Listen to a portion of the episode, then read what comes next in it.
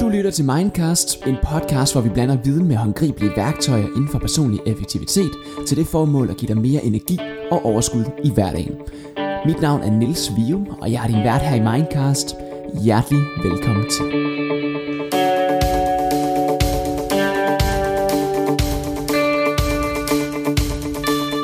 Hold nu op, der venter der en meget særlig podcast-oplevelse foran dig her. Fordi jeg er gået med til at lave et meget specielt afsnit med en life coach, der hedder Cathrin Christensen. Og øh, I får det hele at vide løbende det her afsnit, men vi laver altså en coaching session i afsnittet, som er fuldstændig oprigtigt, sandt og ærligt. Og jeg bliver udfordret personligt, og jeg bliver sårbar. Og øh, jeg, jeg, er sgu ikke så, jeg er ikke så confident og, øh, og, og komfortabel, som jeg plejer at være, når jeg sidder her i Mindcast-studiet. Øhm, og den udfordring har jeg simpelthen valgt at sige, okay, øh, jeg kommer ikke til at lave den optagelse om, som jeg har lavet sammen med Cathrin. Øh, jeg, kommer ikke til at, jeg har overhovedet ikke klippet i noget af det. I får det fuldstændig råt, hvilket også betyder, at, det, at der kommer til at være nogle lange, lange tænkepauser en gang imellem faktisk på femten til tredive sekunder nogle gange, hvor der bare er stille. Og det jeg så vil gøre, det er, at jeg vil invitere dig med også til også at tænke over de spørgsmål, som jeg får stillet, for at tænke over for dit eget liv. Hvad gælder så her? Hvad vil du have svaret, hvis du er mig? Og du vil, du vil højst sikkert også godt kunne mærke på mig, at jeg, at jeg bliver lidt sårbar, og at jeg bliver lidt... Øh, jeg begynder ikke at græde eller noget som helst, men jeg bliver øh, ukomfortabel med de spørgsmål, der bliver stillet, fordi det er rigtig svært at svare på. Og det bliver sådan nogle gange også lidt frustrerende svært, og noget af det går også sådan lidt i ring Øhm, undervejs, fordi jeg simpelthen ikke kan komme frem til, hvad det er, jeg egentlig tænker om noget bestemt. Og, og det var den vildeste oplevelse, men jeg synes ikke, jeg vil klippe noget af det ud, også selvom noget af det kommer til at blive gentaget lidt og sådan, fordi det er alt sammen en del af processen, som gør, at vi når frem til noget virkelig, øh, virkelig powerful. Så det vil jeg godt invitere dig med til, øh, den oplevelse, jeg simpelthen har der. Øhm... og du skal også vide, at det har været rigtig udfordrende, og udfordrende for mig også at overveje, om, om, om det her afsnit overhovedet skulle udkomme, efter vi har optaget. Det er noget, jeg er nødt til at lige tænke over, øh, men har selvfølgelig besluttet for, at jeg vil simpelthen gerne vise øh, en mere personlig side af mig selv, som jeg mener også, at vi skal blive bedre til generelt i det danske arbejds, på det danske arbejdsmarked, og vise noget mere om, at vi faktisk er uperfekte mennesker, og det tror jeg, vi kan lære rigtig meget hinanden af, så det, der vil jeg godt bare sætte et eksempel for det, i virkeligheden. Det er det, det, det, der er det sidste, der har gjort, at jeg har tænkt, selvfølgelig skal det her uploades til Mindcast som et rigtigt afsnit. Det var en lidt længere introduktion end normalt, og det her er også et længere podcast-afsnit end normalt, men det kunne simpelthen ikke gøres kortere. Øhm, så, så ja, jeg vil godt bare øh, give den videre herfra og sige hjertelig velkommen til dig, Cathrin Christensen. Tak skal du have, Niels. Cathrin, hvordan vil du sige, at dit energiniveau det er for tiden? Ja, det er bare et, et rigtig, rigtig interessant spørgsmål, og jeg holder rigtig meget af, at du indleder din podcast med det spørgsmål, fordi det kan man jo undersøge på flere niveauer. Så hvis jeg skulle sige og skalere det sådan helt specifikt lige nu på en skala fra et til ti, så ligger det på otte, vil jeg sige. Mm. Og det gør det, fordi at jeg, at jeg virkelig har en stærk struktur på mine morgener, og det vil sige, at jeg begynder mine morgener med enten noget cardiotræning eller noget reformertræning.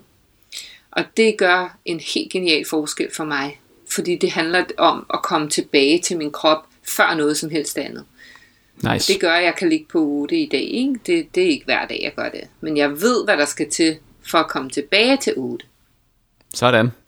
Ja. Knald godt svar på det spørgsmål. Det er jo altid sådan lidt sjovt, hvad folk svarer på det, for det er meget forskellige svar. Nogle siger bare, det er godt, og så skal jeg fortsætte. Og andre har sådan mere dybdegående. Jeg kan godt lide, at du reflekterer. Åh, oh, jeg kunne tale om der. Det længe. Ja, det er det. Fordi energiniveau kan jo netop også handle om sindsro mm. og andre. Ikke? Altså, men det kommer vi til at folde mere ud i den her samtale. Mm. Spændende. Mm. Fordi, Cathrin, du er jo life coach og executive coach. Ja, yeah. ja. Hvad går det ud på, og hvad er egentlig forskellen på de to former for coaching? Ja, og det er også et rigtig, rigtig godt spørgsmål, hvad forskellen er. Altså, coaching er en ligeværdig samtale, som støtter mennesker i at, at finde svarene indenfra. Så frem for at lade sig rådgive af mig eller en anden, så, så, så får de faktisk adgang på den her måde til at reflektere på et nyt niveau i sig selv. Det vil sige, at jeg hjælper folk med at dykke dybere i sig selv og, og den visdom, der ligger i et hvert menneske. Og det, det, det, det har en kraftfuld effekt på, på, på vores menneskelige evner og vores intuition. Og det, det har... Det, så coaching er noget af det, jeg bruger. Jeg er også life coach, men jeg arbejder det hele taget med selvudvikling. Okay. Og dit, ja, og dit andet spørgsmål, det var, hvad er forskellen på executive coaching mm. og life coaching? Mm. Forskellen er, at executive, som jo betyder overordnet, det, den eneste forskel, der er, det er rent, fakt, det er rent faktisk, at, at ledere, de træner andre. Det vil sige, de leder grupper. Så dem træner jeg i at lede andre, det vil sige kommunikationstræning også, men, men når alt kommer til alt, så er der faktisk en, en meget lille forskel, fordi det handler om at opdage og vende sin øh, kommunikation fra at være begrænset til at blive mere kraftfuld og ansvarlig, både over for sig selv, men også over for de teams, man navigerer i. Men som leder har du jo brug for at kunne træne din egen kommunikation, for at træne andre i deres, i teams. Så det er hmm. egentlig forskellen. Verdensklasse. Og faktisk grund til, at jeg tog fat i dig, Cathrin, det var jo fordi, at Mikkel Jørgenvild fra, fra, fra Nordea, han, han fortalte i podcasten med ham, som er et par afsnit siden fra nu af, at, at han har simpelthen haft dig som coach, og du var bare afsindig dygtig til at, få ham, altså til at hjælpe ham til at finde ud af, hvad der var vigtigt også i hans arbejde. Så ja. Det var en derfor, vi sidder nu her og taler sammen. Øhm, I det her så lidt et øh, specielt afsnit, bliver det højst sandsynligt. Og som jeg er utrolig spændt på, hvordan det kommer til at gå. Men nu får vi at se, altså det der, det der er formålet, det der skal ske nu, for dig der lyder med derude, det er, at øh, vi kommer til at lave en reel coaching session, som en del af det her afsnit. Så vi bruger en tredive minutters tid, som Cathrin, hun styrer hundrede procent. Altså jeg læner mig tilbage, jeg lukker skærmen lidt i, jeg lukker mit, øh, minimerer i hvert fald mit øh, redigeringsprogram, så jeg, ikke, eller sådan, så jeg ikke kan kigge på noget som helst andet, end at fokusere på, hvad, der bliver, hvad jeg bliver spurgt om i den her coaching-samtale øh, her. Og det, der også er vigtigt at sige her, det er selvfølgelig, at det er en, øh, det er en form for øh, coaching-samtale, men det er en light-version, så det er ikke, sådan, I ved, det dybeste, alle mine mørke hemmeligheder, I får at vide, desværre, dem kan jeg ikke øh, nødvendigvis fortælle jer, som vi nok kan forstå. Som det er stadigvæk private mennesker, jeg jo er. Øh, men jeg vil godt prøve alligevel at udfordre mig selv på at simpelthen at sige, okay, hvad vil der ske, hvis man lavede en reel coaching-samtale med mig? En light-version, hvor vi kommer i dybden med nogle forskellige spændende emner, øh, og hvordan, øh, hvordan coaching så udfolder sig. Det er det, det, det, der er det spændende, derfor vi skal snakke om det her i dag. Det, der kommer til at ske bagefter, det er, at, øh, at vi så snakker om, hvordan var det her? Cathrin spørger mig ind til, hvordan, hvordan var den her samtale?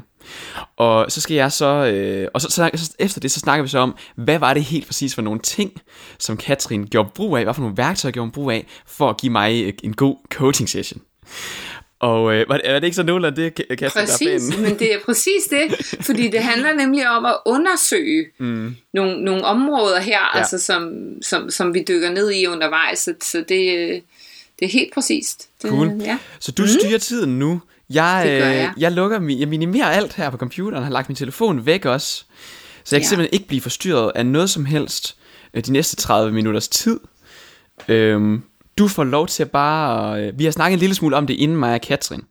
Så øh, det, skulle, det burde gå godt, men ellers har vi aftalt, så tager vi, så tager vi det simpelthen op, hvis det ikke går det her. Så det er altså lidt live action, men alligevel ikke. men øh, men ja, så er alle bordene, kortene på bordet, så det ved vi ligesom, hvor vi står henne. Også men det er fordi, derude, ikke, Niels, det er også ja. det her med, at folk vil så gerne tale om selvudvikling, mm. men det eneste, der kan forandre noget, det er at komme i kontakt med det, vi frygter. Det vil sige, det er faktisk at prøve det på. Mm. Så alt det her med at tale om det, det er også fint. Jamen, hvad er det, du laver? Hvad er det, du gør? Jeg vil hellere sige, prøv at høre, vil du ikke have en smagsprøve på det? Og nu er coaching et af de redskaber, jeg bruger til, til at støtte folk. Det er meget kommunikation og, og i det hele taget selvudvikling, også noget meditation. Men, men coaching er et af de redskaber, jeg, jeg benytter til at skabe refleksion og nysgerrighed på nye muligheder for mennesket, så det bedste, det er faktisk at prøve det på, og så tale om det. Og det er jo det, vi giver en smagsprøve på, du og jeg sammen i dag. Og det, yes. det er absolut den bedste metode, vil jeg sige. Yes. Let's do, Let's do it. Let's do it. Ja, men fedt. Så, øh, og det vil jeg bare anerkende dig for til at starte med, som jo også er et meget coachende ord, det her med at anerkende. Men det betyder hmm. rigtig meget, at du og jeg indgår frivilligt i den her, i den her undersøgelse. Fordi hvis det ligesom er en coach, der prøver at presse noget ned over et menneske, så kommer det ikke til at virke. En coachende samtale er en ligeværdig samtale, som går ud på at støtte et menneske i at åbne sig op for sig selv. Så jeg er i virkeligheden mere et redskab og en støtte til dig i, at du kan mærke nogle ting, som du måske, jeg kan man ligesom sige, kan skrælle nogle lag af låget, så du kommer ind til noget af det, som er dit essentielle jeg. Så du har hele tiden vidst det, du har bare ikke fokuseret på det i meget lang tid.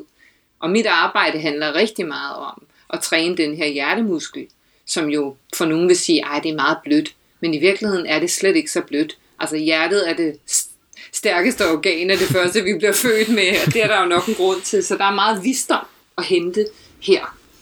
Så lad os prøve det på, se mm-hmm. hvor, vi, hvor vi ender. Ikke? Mm-hmm. Og først så vil jeg sige, hvad, hvad er det for et mål, eller hvad er det for en længsel, du godt kunne tænke dig at arbejde med i dag? Ja. Øh, Niels, hvad er det, du godt kunne tænke dig at få ud af vores samtale i dag? Ja. Jamen, det har jeg tænkt lidt over. Øhm, for det havde du også forberedt på. Det er den, sådan, den eneste ting, du faktisk reelt har forberedt på, på at spørgsmålet, der vil komme. Det er, mm-hmm. det er det her med, hvad vil jeg gerne, prøv at sige det igen. Ja, hvad er det, du gerne vil gå herfra med? Hvad ja. kunne du godt tænke dig at opnå?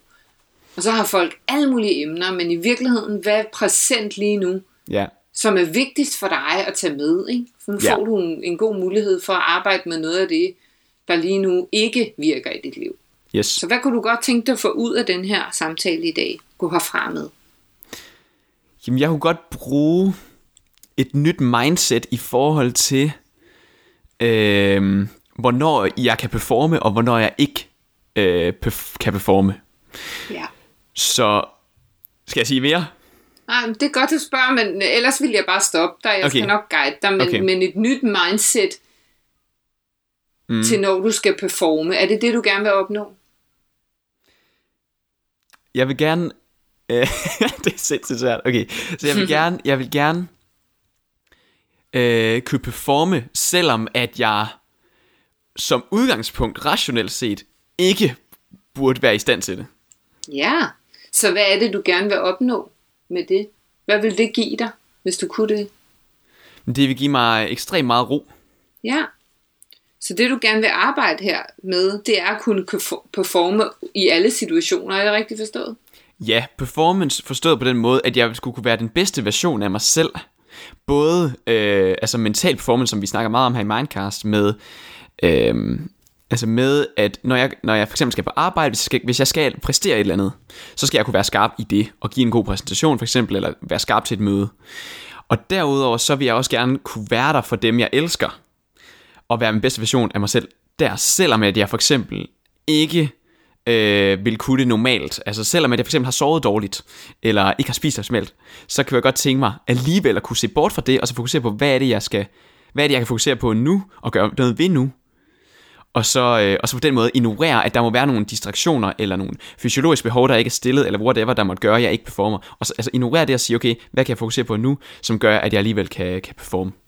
Ja, og, og grunden til, at jeg bliver ved med at spørge, hvad er det, du gerne vil opnå, det er, fordi jo mere specifikt målet bliver for dig, jo nemmere er det at finde ind til, hvordan vi når derhen. Så jeg kommer lige til at definere det endnu en gang. Så du vil gerne være den bedste version af dig selv, og kunne performe i alle områder af dit liv.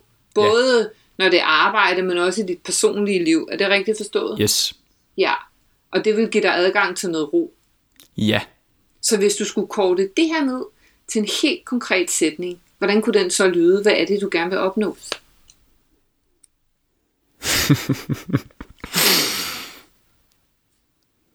Prøv at trække vejret og bare undersøge det i dig. For det er ikke sikkert, det kommer fra hovedet. Nogle gange kommer det faktisk sådan et andet sted fra. Prøv et øjeblik at bare undersøge det. Og det er faktisk, i den her type samtaler, er det faktisk godt nogle gange at have stilhed. Det er faktisk der, refleksionen kan, kan opstå.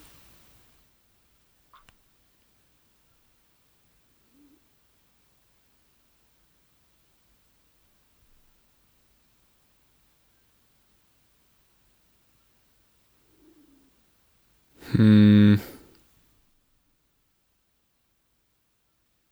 Gennem med ro og den bedste udgave af dig selv. Ja, ja, det er de ting, det er lige hvordan man gør det til en sætning, så det er, men det er at jeg vil gerne finde ro ja. og være den bedste version af mig selv i alle scenarier uanset omstændighederne. Ja, og det vil jeg gerne udfordre dig på, fordi hvad er den bedste udgave af dig selv? Hvad er det du gerne vil have adgang til? Og grunden til at stille det her spørgsmål, det er for at spørge ind til dine værdier. Mm. Fordi ro er en værdi. Men hvad er den bedste udgave af dig selv? Når folk siger det til mig, så siger jeg, okay, jeg vil gerne være autentisk eller mig selv. Så er sådan, hvad er det for dig? Mm. Fordi det, det er diffus stadig, ikke? Så hvad er den bedste udgave af dig selv for dig? Hvad vil det sige? Men det er jo, det, det er jo den, der er todelt i og med, at der, der er det privatlivet, og så er der professionelt. Og jeg vil udfordre dig her, fordi jeg tror ikke, det er så opdelt. Det er det, de fleste mennesker siger. De siger, jamen, i mit arbejde er jeg rigtig god til det her, derhjemme er jeg ikke. Men hvis du nu skulle kunne finde en fællesnævner, mm. hvad er det så, der forhindrer det... dig i at være den her bedste udgave? Altså, hvad er den bedste udgave? Hvad vil det sige? Okay, det er to forskellige spørgsmål, er det ikke? Jo, men lad os tage det, det, det sidste først. Så hvad ja. vil det sige at være den bedste udgave? Ja, det er at være... have overskud. Ja. Og øhm, øh, rolig. Ja. Og skarp. Ja. Og øh, glad. Ja. Og øh, imødekommende. Ja. Og hvad dækker alle de her ord, hvis nu det skulle være et eller to ord? At have overskud, at du kan mærke ro, at være rolig, at være mm. skarp, at være glad mm. og at være imødekommende. Hvad er det for dig, hvis du nu skulle opsummere det? Hvad vil det sige?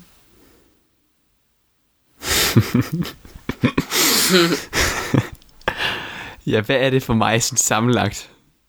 Ja, fordi det er det her, de fleste mennesker gerne vil opnå, men vi kan ikke se, hvorfor det er frustrerende, hvorfor vi ikke kan opnå det, men det er fordi, det ikke er konkret nok. Ja. Så det er en god undersøgelse.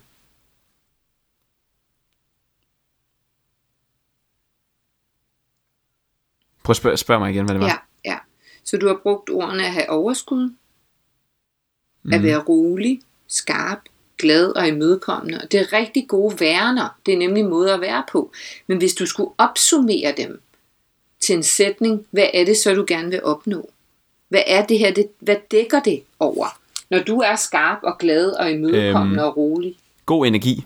Ja, okay. Så det du gerne vil have ud af sessionen i dag, det er at få god energi i alle områder af dit liv.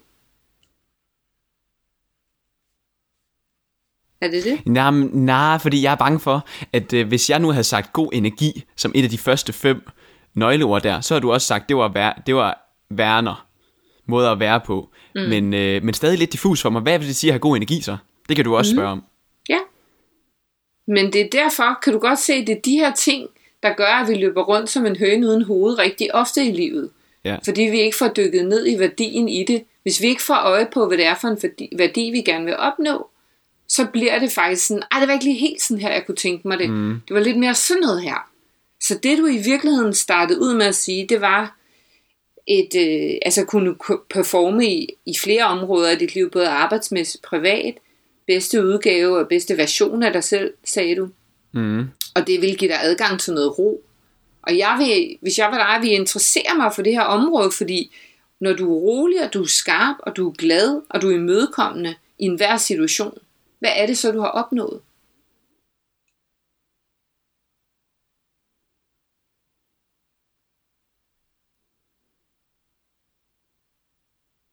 Jamen det er jo, altså det er jo positiv energi på en eller anden måde.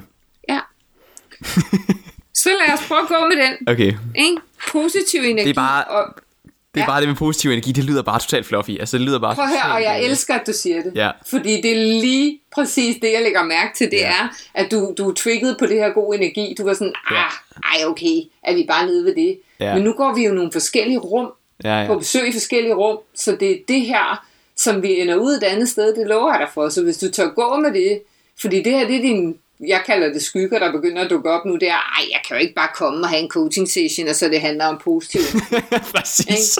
Men måske er det positiv energi og ro, der er din essentielle kvalitet, og lad os undersøge det. Vil du være villig til det? Ja, ja, det vil jeg godt være villig til. Det vil Nej, jeg godt være villig til. Men jeg hører ikke, du helt er villig. Ja, så. Det er jo fordi, jeg var lige ved sin sidste ting, og det, er, ja. og det handler jo om, hvordan jeg ser betydningen af, hvad positiv energi er. Ja.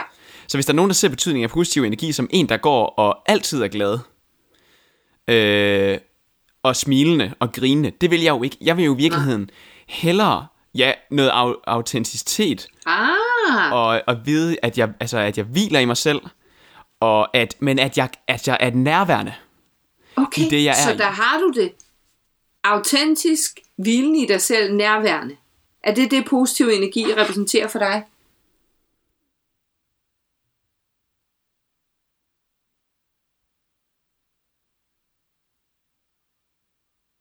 Ja, det er det.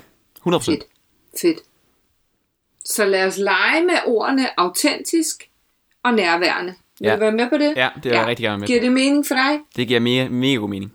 Og er det noget, der er i, altså i overensstemmelse med det, du står for som menneske? Ja, tak. Fedt. Det er nemlig vigtigt. Så hvad er det, altså, hvad vil det give dig at have adgang til at være autentisk og nærværende i alle områder af dit liv? Det vil gøre mig øh, på, det vil gøre mig øh, på arbejde, der vil det gøre mig til en til en rigtig god kollega, tror jeg. Ja. Fordi jeg vil kunne være der. Altså nu nu snakker vi meget øh, på mail, kommunikerer vi meget øh, internt. Øh, og men men øh, vi kommunikerer selvfølgelig også øh, fysisk og over telefon. Men jeg tror bare i, i alle tre øh, kommunikationsveje gælder det, at hvis jeg er nærværende der alle stederne, så vil det gøre mig til en bedre kollega. Ja. Og hvad ellers ville det give dig at have adgang til at være autentisk og nærværende i livet?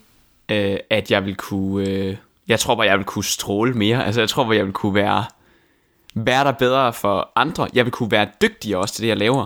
Fordi jeg tror på, at hvis jeg er mig selv hundrede procent, så vil jeg ikke... Øh, så, så vil der bare være så mange... Så vil jeg være fri for rigtig mange øh, distra- distraktioner. Ja. Øhm, og hvad er det, så det vil give dig, hvis du var fri for de her distraktioner? Fokus. Ja, så det vil give dig adgang til at være dygtig, ja, og fokuseret, ja, og du kunne stråle mere, og du ville være en god kollega. Ja. Hvad ellers ville det give dig? At? Ja, at have adgang til at være autentisk og mere nærværende i livet. I privatlivet, der vil det jo, der vil det jo bare give mig en rigtig god relation til dem omkring mig. Så det vil give en, ja, god relation til mine venner, min kæreste og min familie, ved at være mere nærværende og autentisk. Ja. Øhm, ja. Og hvor mærker du det her henne i, i din krop, hvis nu du skulle prøve at mærke den her tilstand af at være strålende og dygtig og en god kollega og en god kæreste og dig selv? Hvor henne i kroppen kan du mærke det? Altså sådan fysisk? Mhm.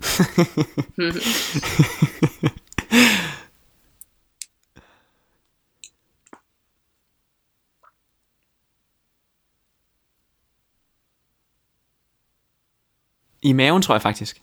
Ja. Ja. Ja, jeg tror faktisk, jeg tror faktisk netop også, at maven, maven er jo ultimativt det sted også, at hvis jeg har dårlig samvittighed over noget, så kan jeg mærke det der. Okay. Så jeg er faktisk meget efter min mave direkte, altså fysisk set. Ja. Det er den, er det er den jeg handler ud fra. Ja. Mm. Mm. Interessant. Og hvad siger du til dig selv, når du har adgang til at være nærværende og autentisk i dit liv? Hvad jeg siger til mig selv, når jeg har adgang til at, ja, være nærværende og autentisk. Ja. Så siger jeg, det er sgu meget godt gået det der. Det er sgu meget godt gået det der. Ja, yeah. Siger du noget til andre? Når hvad? Når du har adgang til det, vil du sige noget til andre med den her tilstand af at kunne mærke det i din mave. Og du kan virkelig altså relatere til, at din mavefornemmelse er dig, og du siger til dig selv, det er virkelig godt gået det her, Niels. Hvad vil du sige til andre?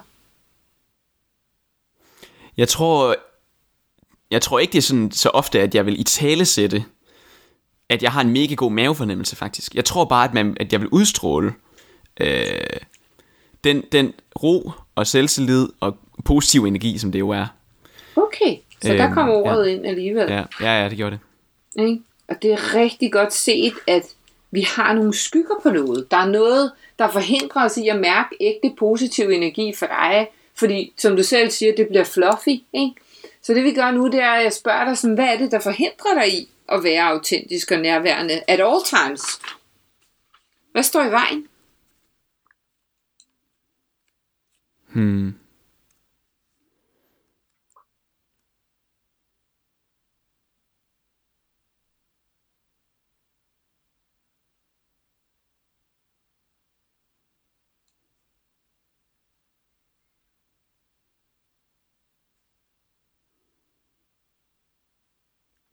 Det er der, jeg tror, at, at hvis jeg ikke har fået stillet min, øh, altså mine fysiske behov, som for eksempel søvn, yeah. så, er det, jeg, så er det, jeg nogle gange kan blive let irritabel og ikke være nærværende. For eksempel. Så manglende søvn, altså at der er nogle fysiske behov, du ikke har fået opfyldt, hvad ellers kunne være en forhindring?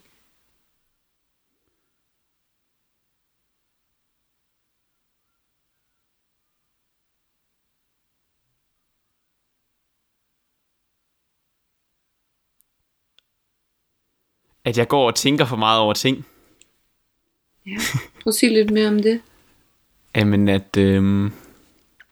jeg tror, der er nogle gange, hvor at, at hvis man har en eller anden form for dårlig samvittighed, så går man jo og overvejer, okay, eller så går jeg, jeg gider ikke sige mand så, jeg går og overvejer, okay, er det her noget, jeg skal handle på, eller ej?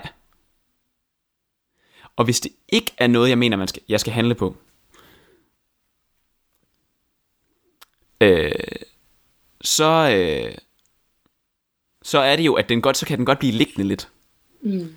Og, så det er noget, der fylder unødigt. Ja, ja, så kunne det være noget, der fylder det unødigt. Og der, hvor det går mig mest på, det er, at, øh, at jeg har ligesom analyseret situationen, og ved hundrede procent, at jeg gør det rigtige. Og det kan da være så irriterende nogle gange, hvis jeg har gjort det rigtige, og jeg endda har handlet på noget, at den så stadigvæk fylder et eller andet mærkeligt bagefter. Mm. Så øhm, der er en eller anden snart, der er noget tvivl, om det var den rigtige. Ja...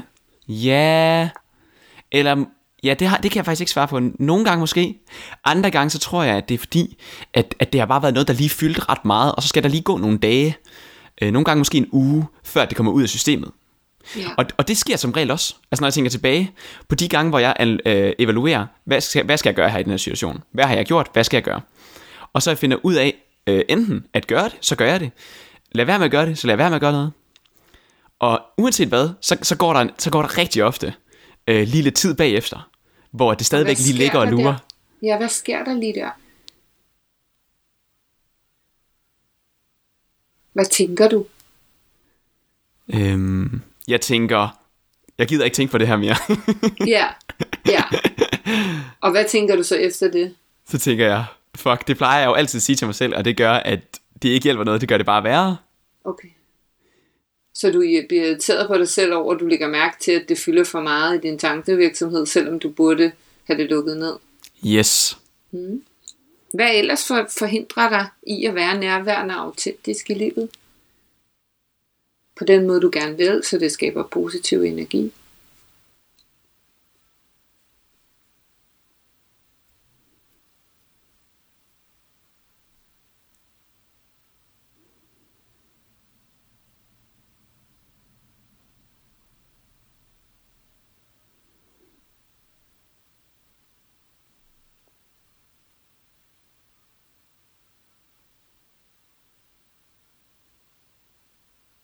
Husk at trække vejret. Ja, det, det er nogle rigtig gode spørgsmål. mm, det, det, det. Prøv at spørge igen. Ja. Det er svært. Så hvad det er ellers svært. Forhindrer dig i livet? Du har nævnt det her med de fysiske behov, såsom søvn, mm. og det her med, at din tankevirksomhed godt kan være occupied eller optaget af noget, som du egentlig synes, du har truffet en beslutning omkring. Hvad ellers forhindrer dig i at være nærværende og autentisk i dit liv?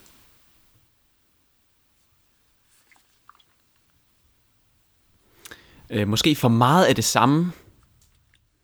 Altså sådan øh, stillestand i en eller anden måde, på en eller anden, på en eller anden måde. Ja, hvad vil det sige? Jeg tænker, øh, jeg tænker bare, at øh, nogle gange så gør jeg lidt for lidt det der med at se nogle øh, venner, og så bare øh, glemme virkeligheden på en eller anden måde. Altså sådan, hvor, du ved, hvor man bare er sammen i rigtig, rigtig, rigtig godt selskab, øh, nyder noget, øh, så hvad er nyder det for noget, noget vin. Ja, jeg med. Jeg ja. stopper der lige, fordi ja. vi skal lige tilbage til, så hvad er det for meget af det samme? Hvad er det samme for noget? Hvad er det, du kommer til at gøre i stedet for de ting, du egentlig også mm. gerne vil? Jamen, det er bare at øh, køre, køre på rutinen. Altså køre, rutinen? Ar- arbejde. arbejde. Ah, okay. Så du arbejder for meget i forhold til, hvad du godt kunne tænke dig? Ja, både og, for det er lidt i perioder. Så man ja. kan sige, jeg arbejder, jeg arbejder jo rimelig meget. Men nogle gange så tænker jeg, at øh, det kunne være, egentlig være fedt. Og nogle gange, nogle gange så er det faktisk heller ikke, fordi jeg arbejder for meget. Nogle gange så er det også fordi, at jeg, øh, at jeg måske bare er derhjemme og slapper af. øh, i stedet for at tage ud med nogle kammerater. Men det kan være tit fordi, at jeg ikke, øh, at jeg ikke lige har energien til det, eller lysten til det, jeg skal tidligere op næste dag, og så ved jeg, og skal et eller andet andet, øh, og så ved jeg, at øh, så bliver det sent, hvis jeg tager ud, du ved. Mm. Og jeg går rigtig meget op i min søvn, og så ved jeg bare, at så performer jeg ikke så godt dagen efter. Ja, så det er faktisk... En af de forhindringer kunne være det her med, at du skal være på forkant med, hvad der skal ske om lidt. Ja, men det har jeg bare mega gode erfaringer med at tage, med at tage højde for. Så det er derfor, ja. jeg bliver ved med at gøre det. Det er et bevidst valg ja. på den måde. Okay, ja. Så hvis det skulle være en forhindring, hvad er så forhindringen? Øh, hvorfor siger det igen? Hvad er forhindringen ja. til hvad? Jamen det er fordi, du, du siger, at det er noget, du bevidst har, har valgt at gøre. Så siger jeg, okay, hvad er forhindringen så? Du siger for meget af det samme, noget stillstand. Og du siger noget med at arbejde, men samtidig siger du, men det er jo noget, jeg vælger på den måde, jeg gør det. Så jeg er bare nysgerrig på, så hvad er det, der ikke virker her? Hvad ellers forhindrer dig?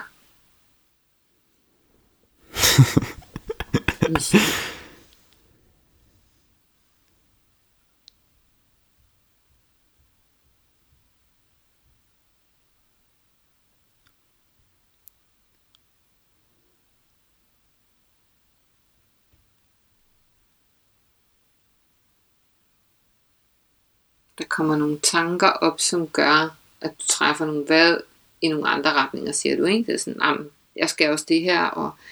Ja. Men du, du startede ud med at sige noget med dine venner, du kunne, kunne ses med dem, men, men det var også et bevidst valg.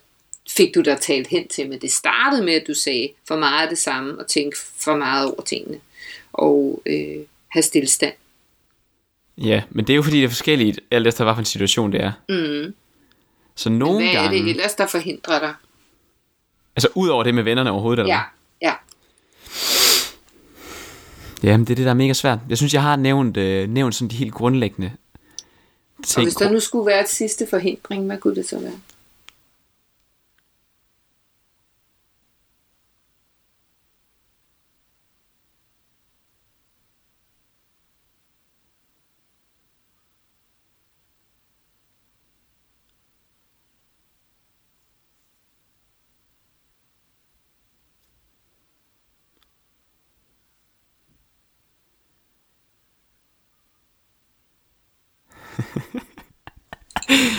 øhm... Det ved jeg ikke. Nej, de fysiske behov, såsom søvn, det at tænke ja. for meget over tingene, bruge noget energi på noget, der egentlig er lukket, for meget af det samme, stillestand, og noget med dit arbejde, og det her med, på sin vis vil du gerne noget med dine venner, men, men samtidig så vil du også gerne sørge for at holde den struktur, der ved, der virker. Er der ja. mere, der forhindrer dig i at være autentisk og nærværende på den måde, du gerne vil i livet? Nej, det okay. tror jeg ikke, der er. Nej. Så hvad for en af de her forhindrer dig mest, hvis vi skulle kigge på det? Er det de fysiske behov, såsom søvnen? Er det at tænke for meget over tingene? Er det, at det bliver for meget af det samme, du kører i? At der er stillestand? Er det, at du arbejder? Eller er det, at du planlægger rigtig meget af dit liv ud fra, hvad du ved, der virker i morgen? Hvad for en af de her forhindringer vil du sige, der, der er størst?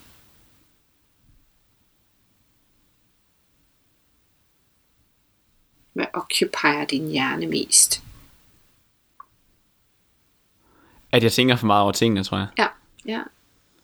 Eller det ved jeg, det er det. Ja, fedt. Okay, så du altså tænker sådan, hvis, for meget over tingene. Hvis vi, tager, hvis vi tager ud fra, at... Fordi det er jo igen i perioder. Altså der er jo virkelig... Der er perioder, hvor jeg, hvor jeg bare performer skide godt, og så er jeg jo ikke bekymret for, om Præcis. jeg har sovet godt om natten. Præcis. Og så er der, så det er og så er der bekymring. Ja. Mm. Og så er der andre perioder, hvor jeg øh, har den bekymring, men har ikke bekymring om alt muligt andet. Har jeg gjort noget forkert? Øh, har jeg ikke gjort noget forkert? Og så videre, så videre, så videre. Altså, altså over for, hvem ved, hvem, hvem ved jeg? Men altså, der er forskellige... Der er jo forskellige perioder her, men jeg tror sådan overordnet, så tror jeg, at det, som går mig mest på, det er, at jeg tænker for meget over tingene. Ja, og hvad er konsekvensen af det? Det er, at jeg bliver lidt dårligere humør, lidt mindre øh, rolig. Hvad er du så, hvis du er mindre rolig? Hvad er du så?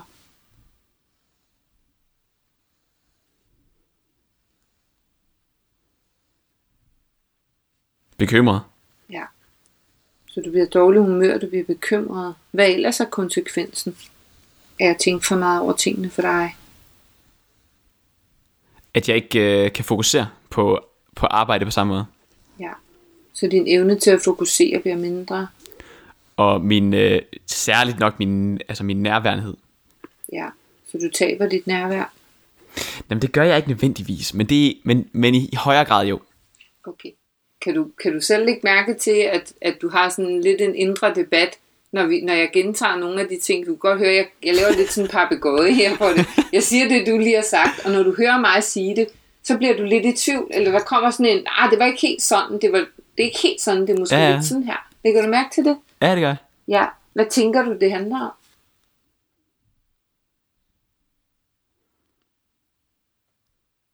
Det handler om, at jeg ikke har hundrede procent selvindsigt til at vide, øh, øh, hvorfor jeg har det, som jeg har det altid. Ja. Øh, ja. Ja. Okay.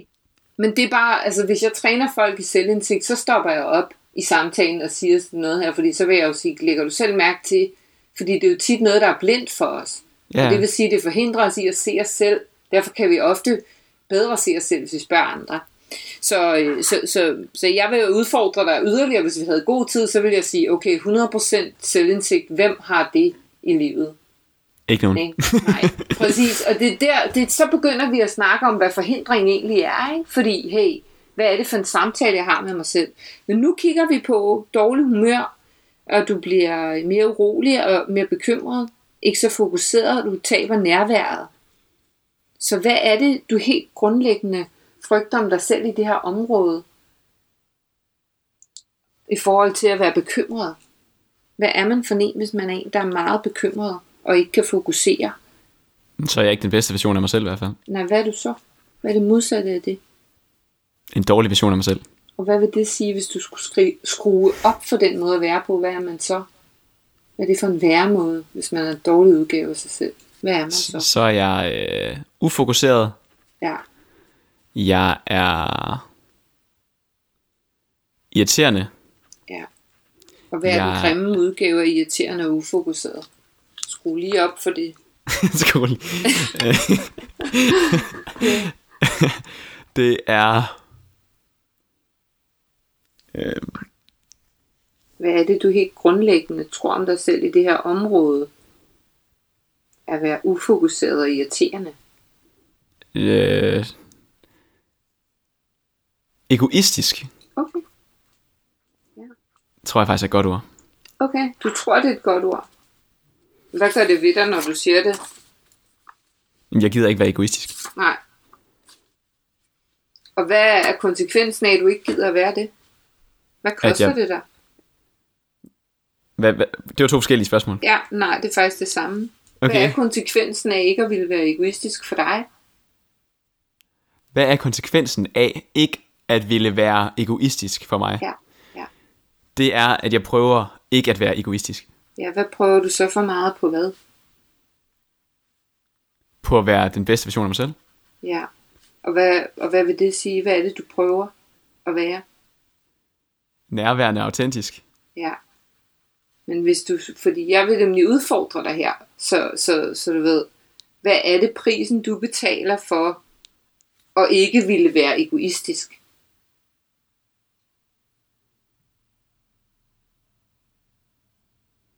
Prøv at sige det igen. Ja, hvad er det for en pris, du betaler for ikke at ville være egoistisk? Hvad kommer du så til at være?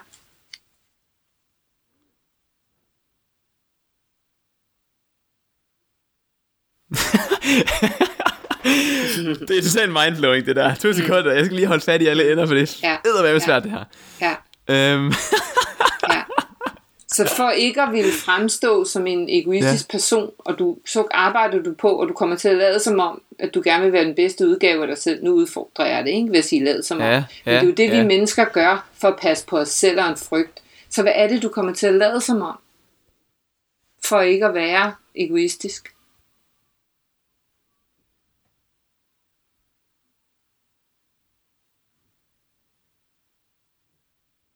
Nærværende. Ja, så du lader som om du er nærværende. Mm.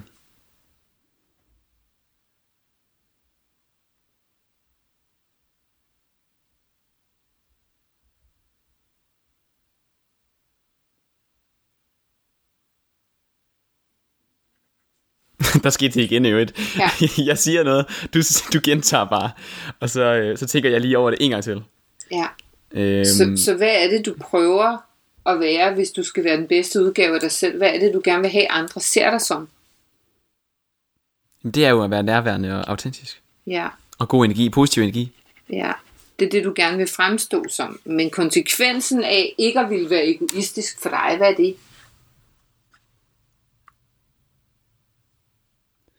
Konsekvensen af ikke ja. at ville være egoistisk. Mm. Det er jo, at jeg prøver at øh, tage, mig af, tage mig af mig selv, mm. og så være der for andre. Ja. Og hvad, hvad sker der så, når du prøver det?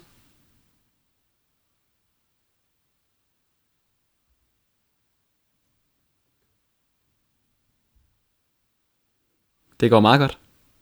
Okay. Men så er der jo ikke som sådan nogen forhindring. Så er du jo hundrede procent autentisk og nærværende. Jamen, det er jo ikke altid. Nej, nej. Men hvad er det, der kommer til at ske? Ikke? Nu siger du selv, det, det handler om, at der kommer for mange tanker. Altså, du, øh, du, du, det kommer til at være øh, oppe i dit hoved i stedet for, ikke? At der er for mange tanker. Og det er lige præcis det her med, jamen, jeg bliver ufokuseret og irriterende eller irritabel. Og så ender det med, at jeg ikke vil være egoistisk, så jeg kommer til at være noget i stedet for. Men konsekvensen af det, hvis du bliver ikke fokuseret, du taber dit nærvær. Det er lidt som om, jeg hører dig sige, at du gerne vil hen til noget, du er god til. Jeg er ikke interesseret i, hvad du er god til. Jeg er interesseret i at kigge på, hvad der skal til for at optimere din autenticitet her. Ikke? Og støtte mm. dig i at være hundrede procent nærværende, hvis det er det, du ønsker dig. Men der mm. er en eller anden forhindring, som du helst ikke vil, vil, vil konfronteres med, og det er, hvad er konsekvensen af dig for, at ville, for ikke at ville være egoistisk? Hvad er det så, du kommer til at være for ikke at ville være det?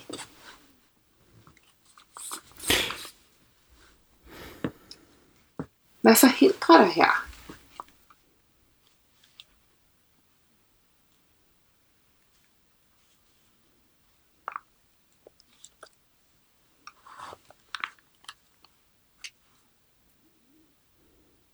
Det er fordi, jeg, jeg sidder bare og tænker på, jeg sidder og kommer til at tænke på, hvad du gerne vil have, jeg skal svare, og jeg tror ah, altså ikke, det er det.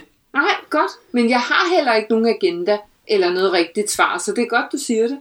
Det har jeg på ingen måde. Jeg er nysgerrig på, at du dykker ned i dig selv og siger, wow, hvad er det, når jeg ikke vil fremstå som en, der er egoistisk? Hvad er det så konsekvensen er? Hvad er det, der sker så? Hvad er det, jeg kommer til at gøre? Ik? Men det kan jo godt være, at jeg... Øh... Altså, når jeg ikke vil fremstå som egoistisk, mm.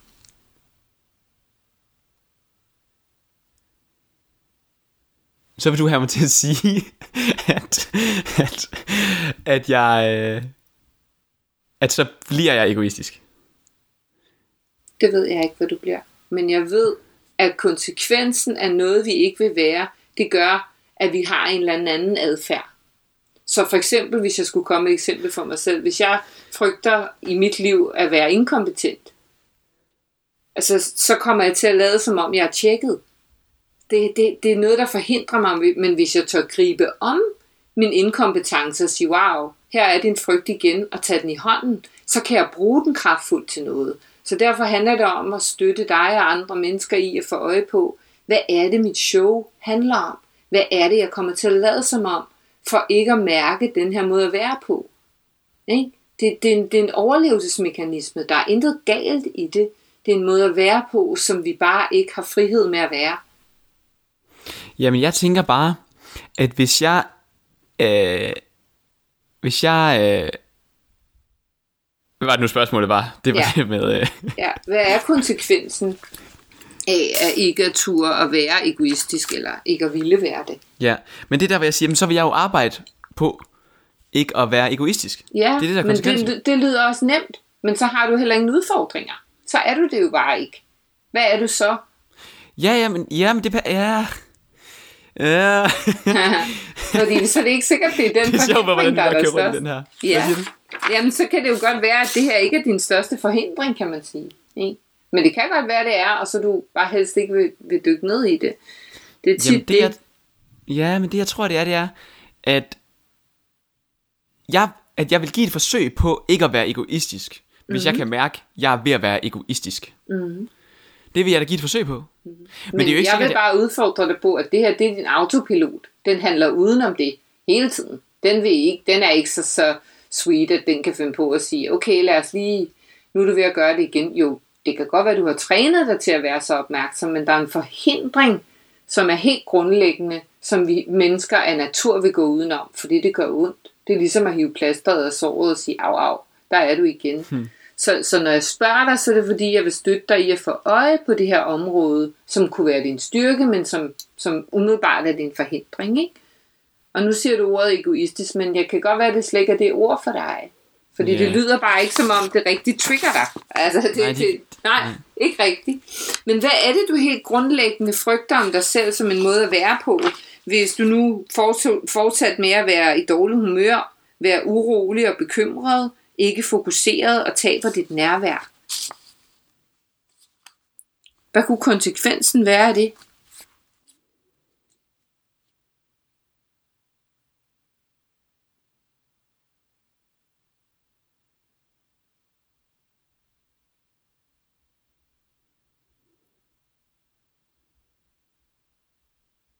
På den lange bane. På den lange bane. Ja.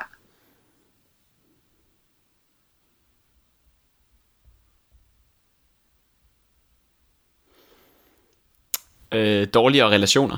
Ja. Og hvad er konsekvensen af det? At jeg bliver mindre glad. Ja. Og hvad er konsekvensen af det?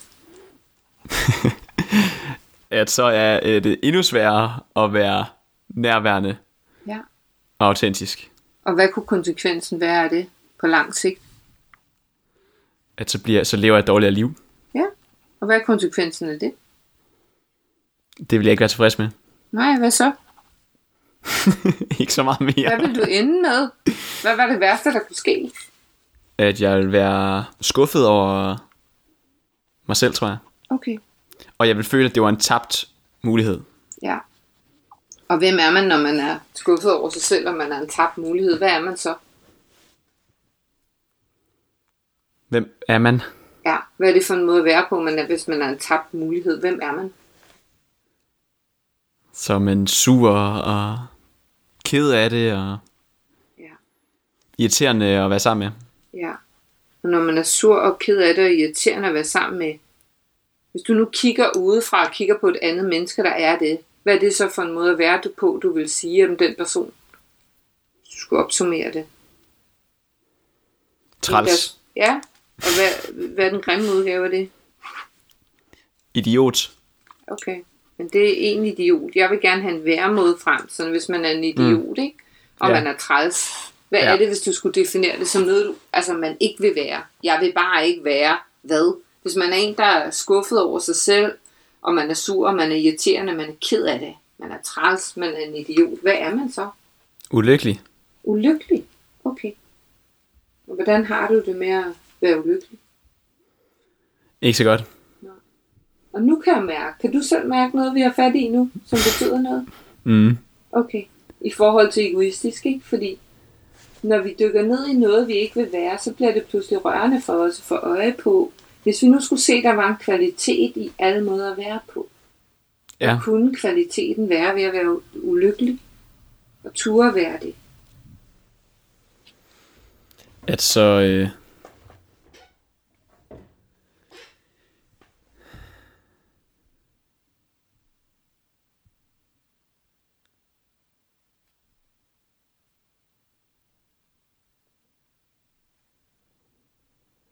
Prøv at spørge en gang til. Ja. Hvis nu du havde fri adgang til at være ulykkelig, ikke? Hvis der var en kvalitet i den måde at være på, hvad kunne det så være? Hvis vi skulle finde en kvalitet. Det er ikke sikkert, at du kan se den for dig selv lige nu, men for et andet menneske. Hvis vi skulle finde en kvalitet i måden at være på, når man er ulykkelig, hvad kunne det så være? Man er ægte. Ja. Og hvad ellers kunne være en kvalitet ved at være ulykkelig? Man er...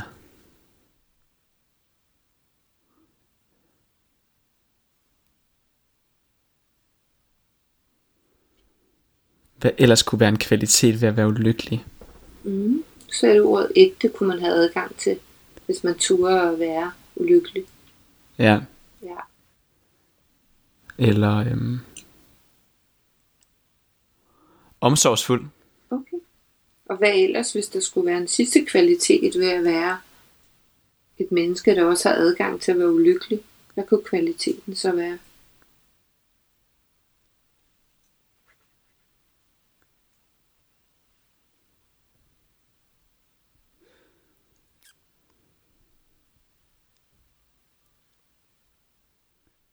Empatisk.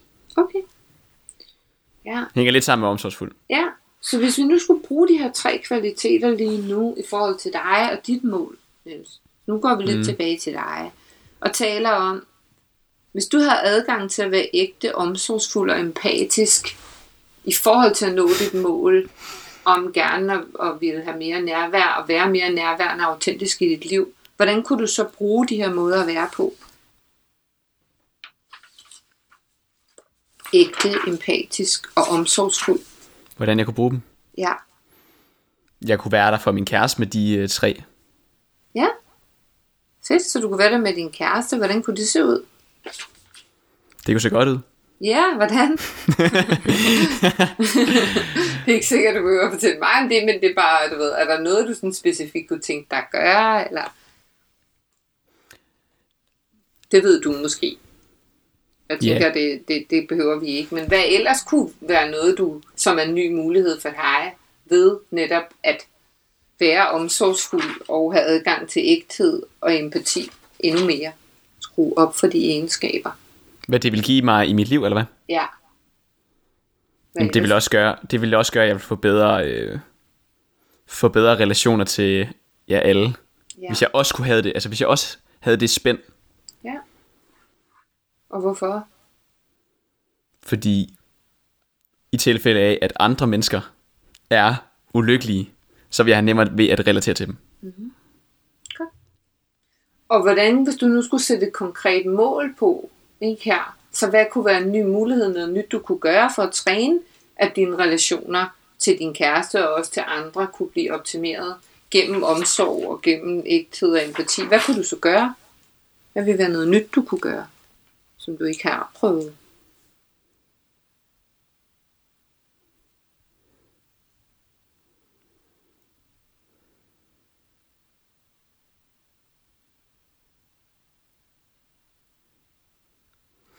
Jeg tror bare, at jeg vil blive bedre til at... For eksempel, hvis jeg nu har en samtale med en af mine venner, mm. som har, som har det super hårdt over et eller andet, mm. så tror jeg bare, at jeg vil være i stand til at lytte på et højere niveau. Okay. Er det noget, ja. der er i overensstemmelse med dine værdier? At kunne yes. lytte på et højere niveau? Okay. hundrede procent. Ja. Og hvis du skulle have en praksis for at prøve at integrere det her, fordi jeg tror på... altså Der er en klog forfatter, der hedder Malcolm Gladwell, der har skrevet en bog, der hedder Afvigende. Og han siger, at det tager ti tusind timers øvelse at blive god til noget. Så hvis vi skal have en ny praksis for noget, vi gerne vil opnå, ikke? Så er det, vi er nødt til ligesom at integrere en vane. Og det er ikke bare noget, der kommer af sig selv. Det er en vane, der skal gentages. Så hvad kunne være noget nyt, du kunne gøre for rent faktisk at kunne lytte med den her måde at være på, som du godt kunne tænke dig at få adgang til? Hvad kan du gøre rent sådan fysisk eller mentalt, eller hvad kunne du integrere som en vane i dit liv? Jamen, så skulle vi ud i at øh, arrangere flere øh, øh, fysiske møder med, med mine nærmeste. Ja, det var noget af det, du var inde på i dine forhindringer. Ja, det var noget så. Det, ja. Så jeg, jeg elsker sådan nogle, øh, elsker sådan nogle dybe samtaler der. Ja, men fedt. Så faktisk sørg for at lave et setup, hvor du kunne have flere fysiske samtaler med folk, du holder af. Yes, og så okay. spørg, og så spørg godt ind, altså vær god til at stille nogle gode spørgsmål. Ja, stille åbne spørgsmål, ikke? Ja, ja. Altså de der H V-spørgsmål, ligesom jeg stiller dig i den her samtale, frem for at stille lukkede spørgsmål, ja, ja. folk kun kan svare ja og nej til, fordi det, det begrænser også en samtale. Så lad os træne åbne samtaler ved H V-spørgsmål. Hvad vil det give dig? Hvordan er det for dig? Ikke? Det åbner en dialog. Super godt. Så hvordan, hvis du nu inden for de næste fireogtyve timer, for vi skal til at runde den her session af, som vi har haft, ja, sådan lidt for sjov, ja, ikke? Så, så, så vi har brugt lidt over tid, så vi skal runde af nu, og så kunne jeg bare, hvis vi havde længere tid, ville jeg helt klart dykke ned i at få kren- konkretiseret de nye muligheder for dig, så du ligesom havde en plan for, hvad vil du gøre, hvornår vil du gøre det, med hvem, hvordan kunne det se ud. Men det har vi ikke lige tiden til nu. Så det jeg kan spørge dig om, hvad kan du gøre inden for de næste fireogtyve timer, for at bringe det her i spil, at optimere dine relationer og være en, der, der kan arrangere flere fysiske møder. Hvem kunne du spørge om et møde, eller hvad kunne du gøre?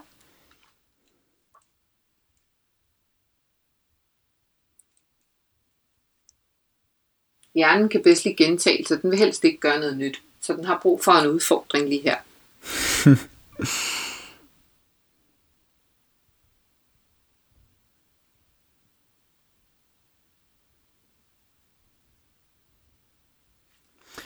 Jamen, så vil det være at, øh, at skrive til en, øh, en af mine nærmeste. Mm. Og spørge, om vi skulle mødes. Yeah. Og så måske, for at gøre det ud af boksen, som du snakker om, så lad være med bare at mødes en standard. Men måske gå en, gå en tur rundt om øh, en sø eller et eller andet i stedet for. Ja, så tag ansvar for, at du faktisk længes efter at have en dybere samtale. Og være ja, ja. den, der går forrest med det. Ja. Og skabe rammerne for det. Ja. Ja, hvem vil du skulle være for at gøre det her? Hvad er det hvem for vil jeg skulle være? På? Ja, hvad er det for en måde at være på, du bringer i spil? Nærværende. Ja, ikke? Så det er det, ikke? Det kræver, vi dykker ned omkring en refleksion, og ender ud i, at vi faktisk skal træne den her måde at være på, gennem nogle praksiser. Og det er det, du allerede har nu. Så hvis jeg var din coach nu, som jeg er, så vil jeg ringe i aften, så vil jeg sige, skriv en sms til mig i aften, for eksempel, øh, når du har sat den gåtur op, eller fortæl mig, hvordan det er gået, så du ligesom har en, der holder dig op på det, eller også vil jeg sige, del det med din kæreste, fordi vi har brug for en, der støtter op om den struktur, for vores ego har aldrig lyst til at slippe jobbet, eller tankerne omkring vores travlhed, eller hvad det er, der mm. forhindrer os. Ikke? Mm. Så vi skal til at runde af, men, men hvad øh, er den her nye måde at være på i overensstemmelse med dine værdier? Altså at være mere nærværende. Ja, ja. Ja, ja, ja. Så hvad er det, hvis, altså, hvis, så hvad er det, du, du rent faktisk skal, hvis du nu skulle have, have øje på det selv, hvad er det, du skal give slip på for at være mere nærværende, tror du, i dit liv?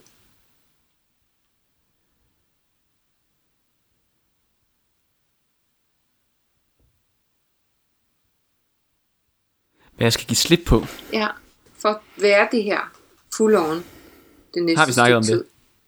Lidt, men, men nu spørger jeg dig her for at opsummere. Der er ikke noget rigtigt svar. Jeg har ikke nogen sådan plan for, hvad jeg spørger dig om, udover mine stand-up spørgsmål, men, men jeg har ikke nogen sådan, jeg ved ikke, hvor du kommer hen. Det er derfor, vi sådan cykler lidt rundt op og ned af ja, ja. forskellige ting. Ikke?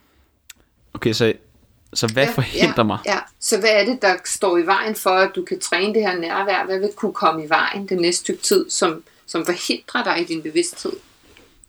Nå, for at træne helt praktisk og være mere nærværende. Okay, mm. jeg tror ikke, du mener for at være mere nærværende generelt. Det er det samme.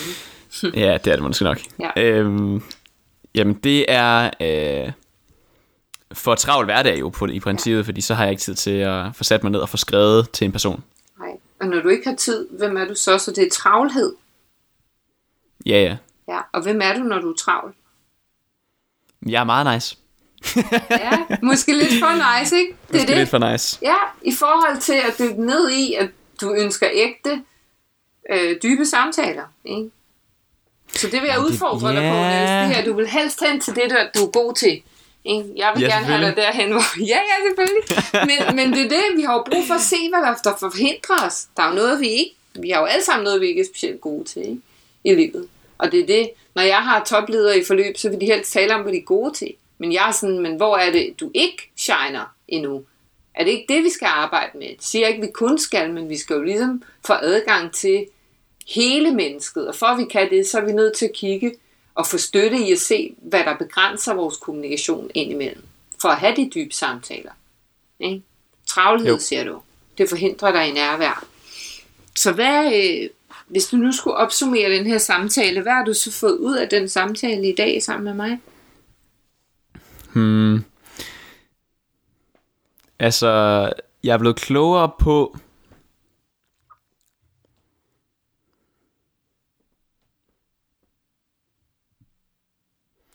Jeg er blevet klogere på, hvad det er, øh, hvad det er, jeg gerne vil mere af, hvad jeg gerne vil være mere af. Ja. Og så er jeg også blevet klogere på, øh, hvem det er, jeg er, når jeg ikke lykkes med at være det, jeg gerne vil. Ja. Og så er jeg blevet klogere på, hvad for nogle, øh, hvad det kan give mig, at jeg, at være, at være det omvendte af det, jeg gerne vil være. Ja. Ja. Så det er jo ligesom at vende, vende verden på hovedet, og vores verdensbillede bliver lige pludselig udfordret. Og vi tænker, nej, nej, nej, der er ikke nogen mennesker, der har lyst til forandring. Altså dem, der har en, en coach, hvor de siger, yuppie hele tiden, så er det, jeg siger, what? Så har du ikke den rigtige coach, for din coach er der for at støtte dig i at se dine muligheder, men også dine begrænsninger. Så selvudvikling, vil jeg sige, føles altså ikke nødvendigvis lige særlig godt, mens det står på, men effekten af det, wow, fordi det er langtidsholdbare løsninger, så, så det er integrationen af de nye vaner, altså det er implementering, der, er coachens, øh, der gør, at coaching kan være godt. Udfordringen er, at det er et meget udskilt emne, som gør, at, at, at folk bruger det som noget kortvarigt, men ikke implementerer de nye praksiser. Så for at blive ved med at træne dit nærvær, det er sikkert noget, du forlader dit liv resten af livet, så du har brug for at vide det om dig selv, at det er der, du kan optimere din træning. Ikke? Det er ligesom enhver kampsportsmand, når han træner sin basics, som min gamle mentor Pernille Dauertsen altid sagde. Når, når, når den mest advanced øh, sportsmand, han, øh, han bliver dygtig, så det er fordi, han træner sin basic hver dag. Og før vi er klar over, hvad, hvornår vi forlader vores basics, så er det svært at blive advanced. Så når du ved, hvad dine forhindringer er omkring nærvær, så ved du også, hey, jeg har jo også glemt at være nærværende, så er det ikke så mærkeligt, at jeg har travlt i min bevidsthed. Jeg har jo glemt det, så vi skal tilbage til de vaner, som ikke kommer naturligt. Nogle kører på autopilot, og det er jo meget godt, også de gode og dårlige, men dem, der ikke gør, de har brug for, ligesom enhver muskel, at blive holdt op. Ikke? Og det er det, du får øje på mm. i dag, at du så skal til at integrere det. Det er det, der er det interessante. Men vil du sige, Cathrin, at, mm. jeg, at jeg bør... Gå, øh, altså jeg bør blive lidt mere ulykkelig, så jeg kan, så jeg kan være der mere for andre. Jeg ved ikke, om jeg vil kalde det ordet ulykkelig, men jeg vil interessere mig, hvis jeg var dig, for hvor lidt du har adgang til at turde være det. Ja. At der er en frygt omkring at være det, som holder dig væk fra den følelse. Og når, altså, det vi ikke, det vi ikke vil, vil være med, det, det har os. Ikke? Så, så på den måde, så kommer det til at styre showet, at du hellere vil være nice, eller måske ikke egoistisk, øh, og for sød måske. Jeg ved ikke, hvad det er for nogle ord, men, men at det forhindrer dig måske i dybe samtaler, på et niveau, du godt kunne tænke dig, af frygt for, at det blev for mørkt, eller for ulykkeligt. Giver det mening? Ja, ja, men det giver god nok mening. Ja. Det giver god nok mening. Så, det, det er i hvert fald noget, jeg tager med, når du spørger, hvad, ja. hvad jeg tager med. Så det er altid interessant, ja. hvilken længsel et hvert øh, samtaleemne eller problem udløser. Eller det her, ikke? Du siger, wow, hvis du nu turer og kigger på, at du har svært ved at være ulykkelig i dit liv. Ulykkelig er også et, et, et stort ord, ikke? Men hvis vi nu ja. har adgang til at være det, så kunne du se, at så var der noget med at ture, eller så var der noget med at kunne være mere ægte og omsorgsfuld og empatisk. Og det er jo i virkeligheden tro mod dine værdier. Så for når vi ikke tør være det, det er det, jeg arbejder med, det er vores frygt. Når vi kan tage den i hånden og bruge den kraftfuldt, for den er der uanset hvad. Men hvis vi dulmer den med alt muligt, vi kan dulme den med, det kan være alkohol, mad, alt muligt, så er det, vi ikke får den brugt til det, den kan bruges til, frygten, nemlig mm. at træne os i at være i livet med, som et helt menneske. Men jeg kunne snakke om det her meget, meget længe. Mm. det det ved godt. Jeg ikke, om vi har tid til. Det er godt. Fedt. Ja. Vanvittigt nok. Okay, vil det sige, at, at coaching session, den nu faktisk er, yeah. er overstået, så at sige? Ja, nu kører vi lige lidt hurtigt igennem til slut. Der ville jeg bruge lidt længere tid, hvis vi havde mere tid. Mm. Og jeg ville også, altså hvis jeg havde et forløb, ville jeg jo bruge lidt længere tid i hvert rum, om jeg så må sige. Ikke? For vi besøger nogle rum. Først, ud, ud, altså, først undersøger vi din drøm og din længsel, mm. øh, hvad du ønsker dig at opnå. Og så siger du, ah, men positiv energi. Og her vil jeg allerede sige, det er egentlig ligegyldigt, om det er et i anførselstegn over, og, altså et øh, overfladisk øh, mål. Vi kommer altid ned i det undervejs, fordi vi kommer ned i, hvad der forhindrer dig, og der får du besøgt, hvad det egentlig er, positiv energi er sandt for dig, men du fik selv øje på det. Du var meget skarp og sagde, hey, det er faktisk slet ikke det, det er nærvær og autenticitet. Så vi besøger først det første rum, som er drømmen, og den skal vi helst ikke slå ned lige der, den skal vi lade sig folde ud. Og så kigger vi i næste rum, som er vores forhindringer, og konsekvenserne ja. af dem, og nogle nye muligheder, og så implementering, som er det sværeste, altså commitments. For en ting er at sige til sin coach, ja, jamen, det gør jeg, hej hej, men det er implementeringen af de nye vaner, ikke? Der gør det spændende, ja. Det giver god mening. Mm. Hvor lang tid, øh, nu kan jeg se på timeren, at, at vi har optaget i en ja, times tid. Det har vi. Ja, så. Det er spændende nok. jeg, troede, jeg troede slet ikke, der var gået så lang tid. Nå, faktisk. Det, det. Men det er helt okay. Øhm, sådan kan det gå, når, ja. man, øh, når man lader sig gribe med hundrede procent. Ja. Jeg glemte fuldstændig tid og sted, der var flere gange, hvor jeg kom tilbage til, at øh, og jeg var, jeg var også ansvarlig for tiden. Jeg, jeg havde bare sådan, vi bliver nødt til at have dig til at få øje på, hvad det er for en forhindring, du har. Fordi det var jo ikke egoistisk, det var jo faktisk nej, nej. ulykkeligt. Der skete noget, da du tog ja. rumme den del af dig, så det var, det var lidt mig, der ikke øh, tog lederskab for den, for den tid. Og alligevel gjorde du, fordi du vidste, hvad der var vigtigt at fokusere på. Ja. Det var det. Kan vi med nogle få ord øh, komme ind på, øh, du har været inde på det nu jo lidt, men, men sådan, hvad, hvad er det for nogle teknikker, du bruger her? Altså sådan, jeg laver godt mærke til nogle ting undervejs med, at du gentager, og du prøver ligesom at holde mig et sted rigtig meget. Ja. Det var det, jeg lagde mærke til. Ja, og stille åbne spørgsmål. H V-spørgsmål, ikke? Det blev næsten irriterende, ja. øh, åbne spørgsmål. Ja. Altså sådan... Ja, og det er der en grund til, fordi folk, der ikke er vant til det, vil synes, det er meget irriterende, og det er det. Fordi jeg laver papegøjesprog, og du som jeg har jo sagt det, jeg ved det jo godt, men der sker noget i vores underbevidsthed, når nogen gentager noget for os. Det bliver mere tydeligt, og lige pludselig ja. kan vi få øje på noget, som vi før ikke kunne få øje på. Og i starten vil det være sådan, åh, oh, og anerkendelse og commitments og alle de der åndssvage floskler, men i virkeligheden, så er der en grund til, at jeg bruger dem, og det er, fordi jeg ved, det virker. Og jeg ved, det virker at spejle det, du siger, ikke? Fordi ja, og det sjove er jo ved lige præcis mig, jeg er jo mega utålmodig generelt. Mm. Så jeg er virkelig sådan, at, at, at jeg synes, det var lidt ubehageligt, når jeg ikke kunne svare med det samme. Ja, og det er jo et sundhedstegn, og det tror de fleste, der kommer til mig, de ej, hvor jeg også, og jeg kan ikke svare, så sådan, tillykke. Så kigger de på mig og siger, hvad? Siger, det er i tvivlen og i tomheden, at den nye mulighed kan opstå. Altså, vi skal ture og være i refleksionen, der var...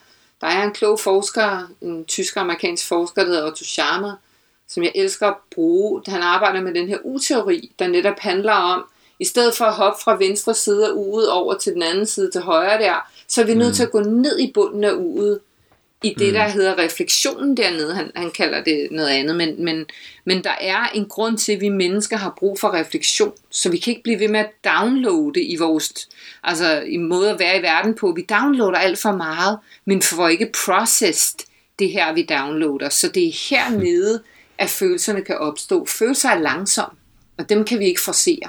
Så når du bliver utålmodig, så arbejder du rigtig godt. Og når du kan mærke, ej, hvor jeg lige nu, der kan jeg slet ikke noget svar. Tillykke, siger jeg så. Så det er det modsatte, du gør her, af det, du plejer. Det er jo ligesom, når ja. vi er allermest under pres, så har vi allermest, øh, allersværest ved at trække vejret. Og hvornår har vi allermest brug for det? Når vi frygter noget, ikke?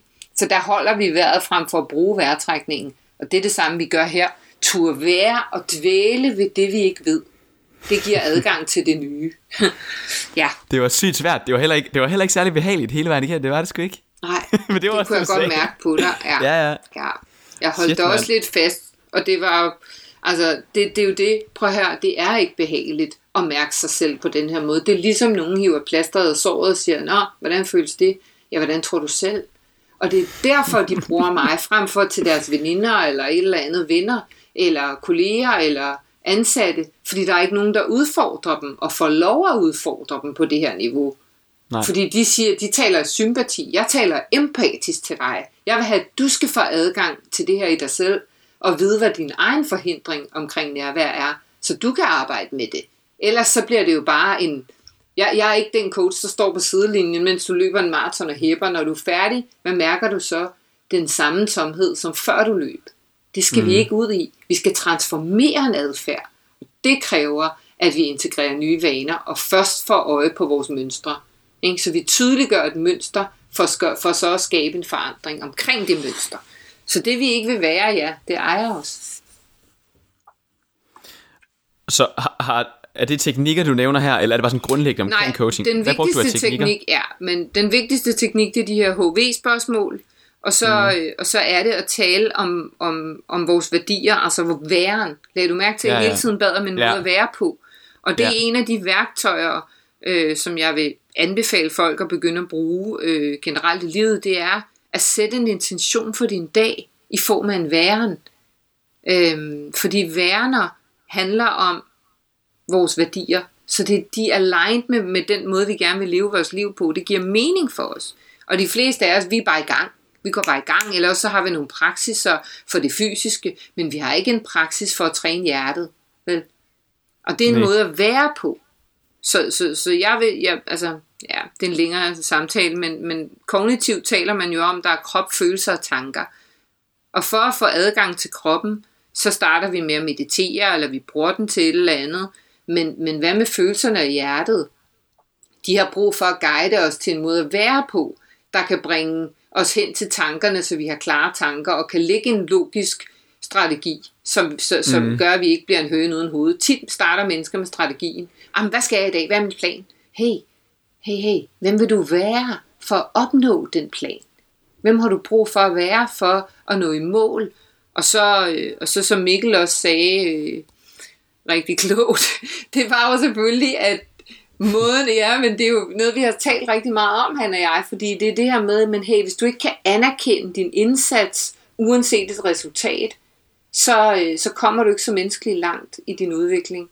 Så vil du kun roses for nogle resultater. Det vigtige er jo her, at kunne se min indsats, også når jeg ikke opnåede det, jeg troede, jeg skulle opnå. Altså de, de mennesker, ja. der, der har mest succes, de er nok de mennesker, der tager fejl allermest. Ikke? Så de tør møde ja. den her frygt hver dag. Så derfor ja. er en måde at være på rigtig, rigtig vigtig, fordi den gør, at vi sætter en, en rolig, vedvarende retning frem for at, at løbe i, i blinden i mange retninger. Godt. Vi er ved at være nødt til vejs ende, Katja. Vi er simpelthen nødt til at... det, det er ærgerligt, vi ikke kan tale i timevis, ja. ja. mm. Men det er sjovt, fordi nu kommer vi jo over til lidt et sjovt standardspørgsmål, jeg altid stiller mine gæster. Ja. Som er, hvis du skulle give et håndgribeligt værktøj til at blive mere effektiv, hvad skulle det så være? Og der spørger jeg så heldigvis ud fra, øh, ikke alt for langt væk nødvendigvis fra det her coaching, fordi det er jo et værktøj, der godt må være ud fra det hele menneske, og ikke kun effektivitet, som sådan hardcore når mest på kortest tid. Men, men hvad vil du give for et, for et værktøj, når jeg spørger om det? Det er det. Der vil jeg sige, stil de åbne, det er det samme, jeg lige har svaret på. Stil åbne spørgsmål til mennesker, så, så åbner du en samtale og skaber forbindelse, og okay. send væren for din dag. Okay det, er det, okay, det er det håndgribelige. Perfekt. Super godt. Det, vil også blive, det værktøj vil også blive gennemgået inde på mindcast punktum d k, hvor du også kan finde show notesene til hele det her afsnit, og hvor vi linker til, til dig, Cathrin. Jeg skal også lige høre, hvis du selv måtte bestemme en gæst, jeg skulle hive med her i podcasten, hvem skulle det så være? Altså, der er så mange, jeg godt kunne tænke mig, du skulle, skulle tænke med. Der er så mange kloge mennesker og spændende mennesker, men jeg synes, ja. Sulaima Gorani, har du haft det inde på?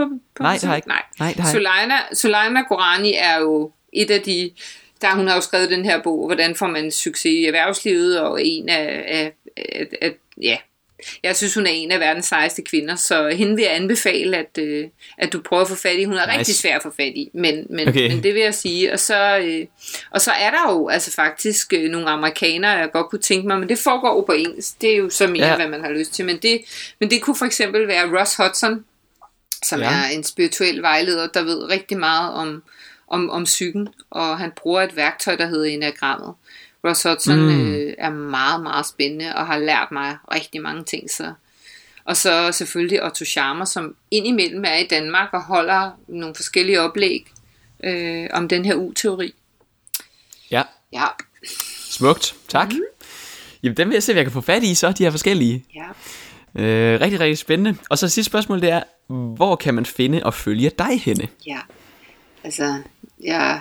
Ja. jeg arbejder på den her hjemmeside, og det, ja, du griner, fordi det har vi samtalen lidt om, ikke? Det ja. Der med, hvad er niveauet af perfektion for det, men jeg vil faktisk rigtig gerne have en, en, en stærk hjemmeside, så den, den er ikke færdig, og derfor vil jeg, vil jeg bede folk gå ind på LinkedIn og finde mig under mit navn, Cathrin Christensen, som staves C A T H R I N, og så Christensen yes. med C H, men det, det sætter du vel op. Ja, ja, det skal jeg nok linke til en på ja, MindCast, det under det her afsnit. Så, så der kan man i hvert fald finde mig, også bare hvis man har et spørgsmål til vores samtale her, eller har lyst til at sige hej, så, så er jeg der. Gør det. Det er en klar anbefaling herfra. Holy shit. Ja. Yeah. Det var en god slutning. Holy shit. Ja, ja. Lad os sige det. Holy shit. Tusind tak, Cathrin, fordi du gad at være med i det her interview. Og til at interviewe mig hedder det jo så lige pludselig at coach mig. Det er jo en helt vild oplevelse. Fantastisk. Jeg skal stadig lige bearbejde det hele, som man måske også kan høre yeah. udefra lige nu. Og trække vejret og restituere om på den oplevelse. Og det, det vil jeg nemlig sige til enhver efter sådan en samtale. Prøv her. Ja. Det er, når vi ligger røret på, at det ja. hele... alle svarene kommer væltende. Så det er ja. der, der er vigtigt at være nærværende, i stedet for at løbe ud i livet og gøre noget andet og have et næste opkald. Prøv at bruge ti minutter ja, efter noget, ikke? Og, og, ja, ja. Og, og, og, og restituere lidt, fordi det er her indsigterne ligesom, de kommer af sig selv, fordi vi har åbnet hjertet lidt. Så du kan godt yes. høre, jeg taler meget om den her hjertetræning, ikke? Rigtig meget. Fedt. Det er for vildt. Tak Men igen, for i dag. Tak, øh, vi er nødt til at sige tak for i dag. Okay. Tak skal du have, Cathrin, for at være med i dag. Og så fik vi langt om længe afsluttet den her podcast samtale mellem mig og Cathrin Christensen. Og det var jo en, det var jo en vild, det var den vildeste oplevelse. Nu sidder jeg faktisk og optager den her outro øhm, et par dage efter vi optog det sammen med mig og Cathrin. Og så lige kunne reflektere over det. Og jeg, det, grunden til at jeg faktisk har ventet med at optage outroen, det var simpelthen fordi jeg var simpelthen så træt efter vi var færdige der, at jeg var, jeg var sådan helt brugt i hovedet, fordi jeg havde jo virkelig lavet noget seriøst soul searching. Og hvis du sidder derude nu og også gjorde det samme, altså hvis du sidder derude og faktisk er træt lige nu i hovedet og udfordret, og måske har du nogle tanker du aldrig har haft om dig selv før, eller om det du gør før, hvis du har fået nogle sådan tanker om noget du bør gøre, altså noget du bør sige til nogen, så bare sige, det, det tror jeg er fuldstændig normalt, og helt vildt godt, at du har det, så betyder det jo bare, at du er gået ind i det her med hele kroppen og hjernecellerne, og det har jeg bare mega meget respekt for, hvis du, er, hvis du har, altså, hvis du gjorde det, jeg i virkeligheden inviterede dig med til i starten af det her afsnit, og, og tænkte over, hvad vil du have svaret til de spørgsmål, jeg fik? Det kan også godt være, nu kan også godt være, at jeg bare sidder og har en vild oplevelse selv, og du bare sidder og tænker, ja, det er en fin samtale, men så er det vist heller ikke vildere, så det er også bare helt fint, men til dig derude, som, som, som lytter til det her, og tænker, okay, wow, der skete sgu nogle ting i mit hoved, så vil jeg bare lige sige, fedt, og sige, jeg håber du kommer ovenpå igen, hvis du er lidt, lidt træt nu i hovedet, og, og så videre, så videre. Øhm, og så vil jeg egentlig også bare sige, skriv til mig, hvis der er et eller andet, jeg håber, jeg håber det kunne være fedt, det kunne egentlig være fedt at høre din oplevelse af det her, det kunne da være vildt inspirerende at høre, om der var andre, der blev sådan rørt af det på samme måde, som jeg blev, så skriv til mig, for det synes jeg kunne være rigtig inspirerende, og vil også få mig til at føle, at, at det gav noget, at lave sådan en slags afsnit her, som jo var lidt... Øh, ud af boksen på en eller anden måde, eller i hvert fald anderledes end, end normal Mindcast var. Øhm, anyways, øh, så vil jeg godt sige, øh, sige tusind tak, fordi du lyttede med i hvert fald, og, øh, og ja, så håber jeg, vi bliver ved igen på næste torsdag. Hej hej.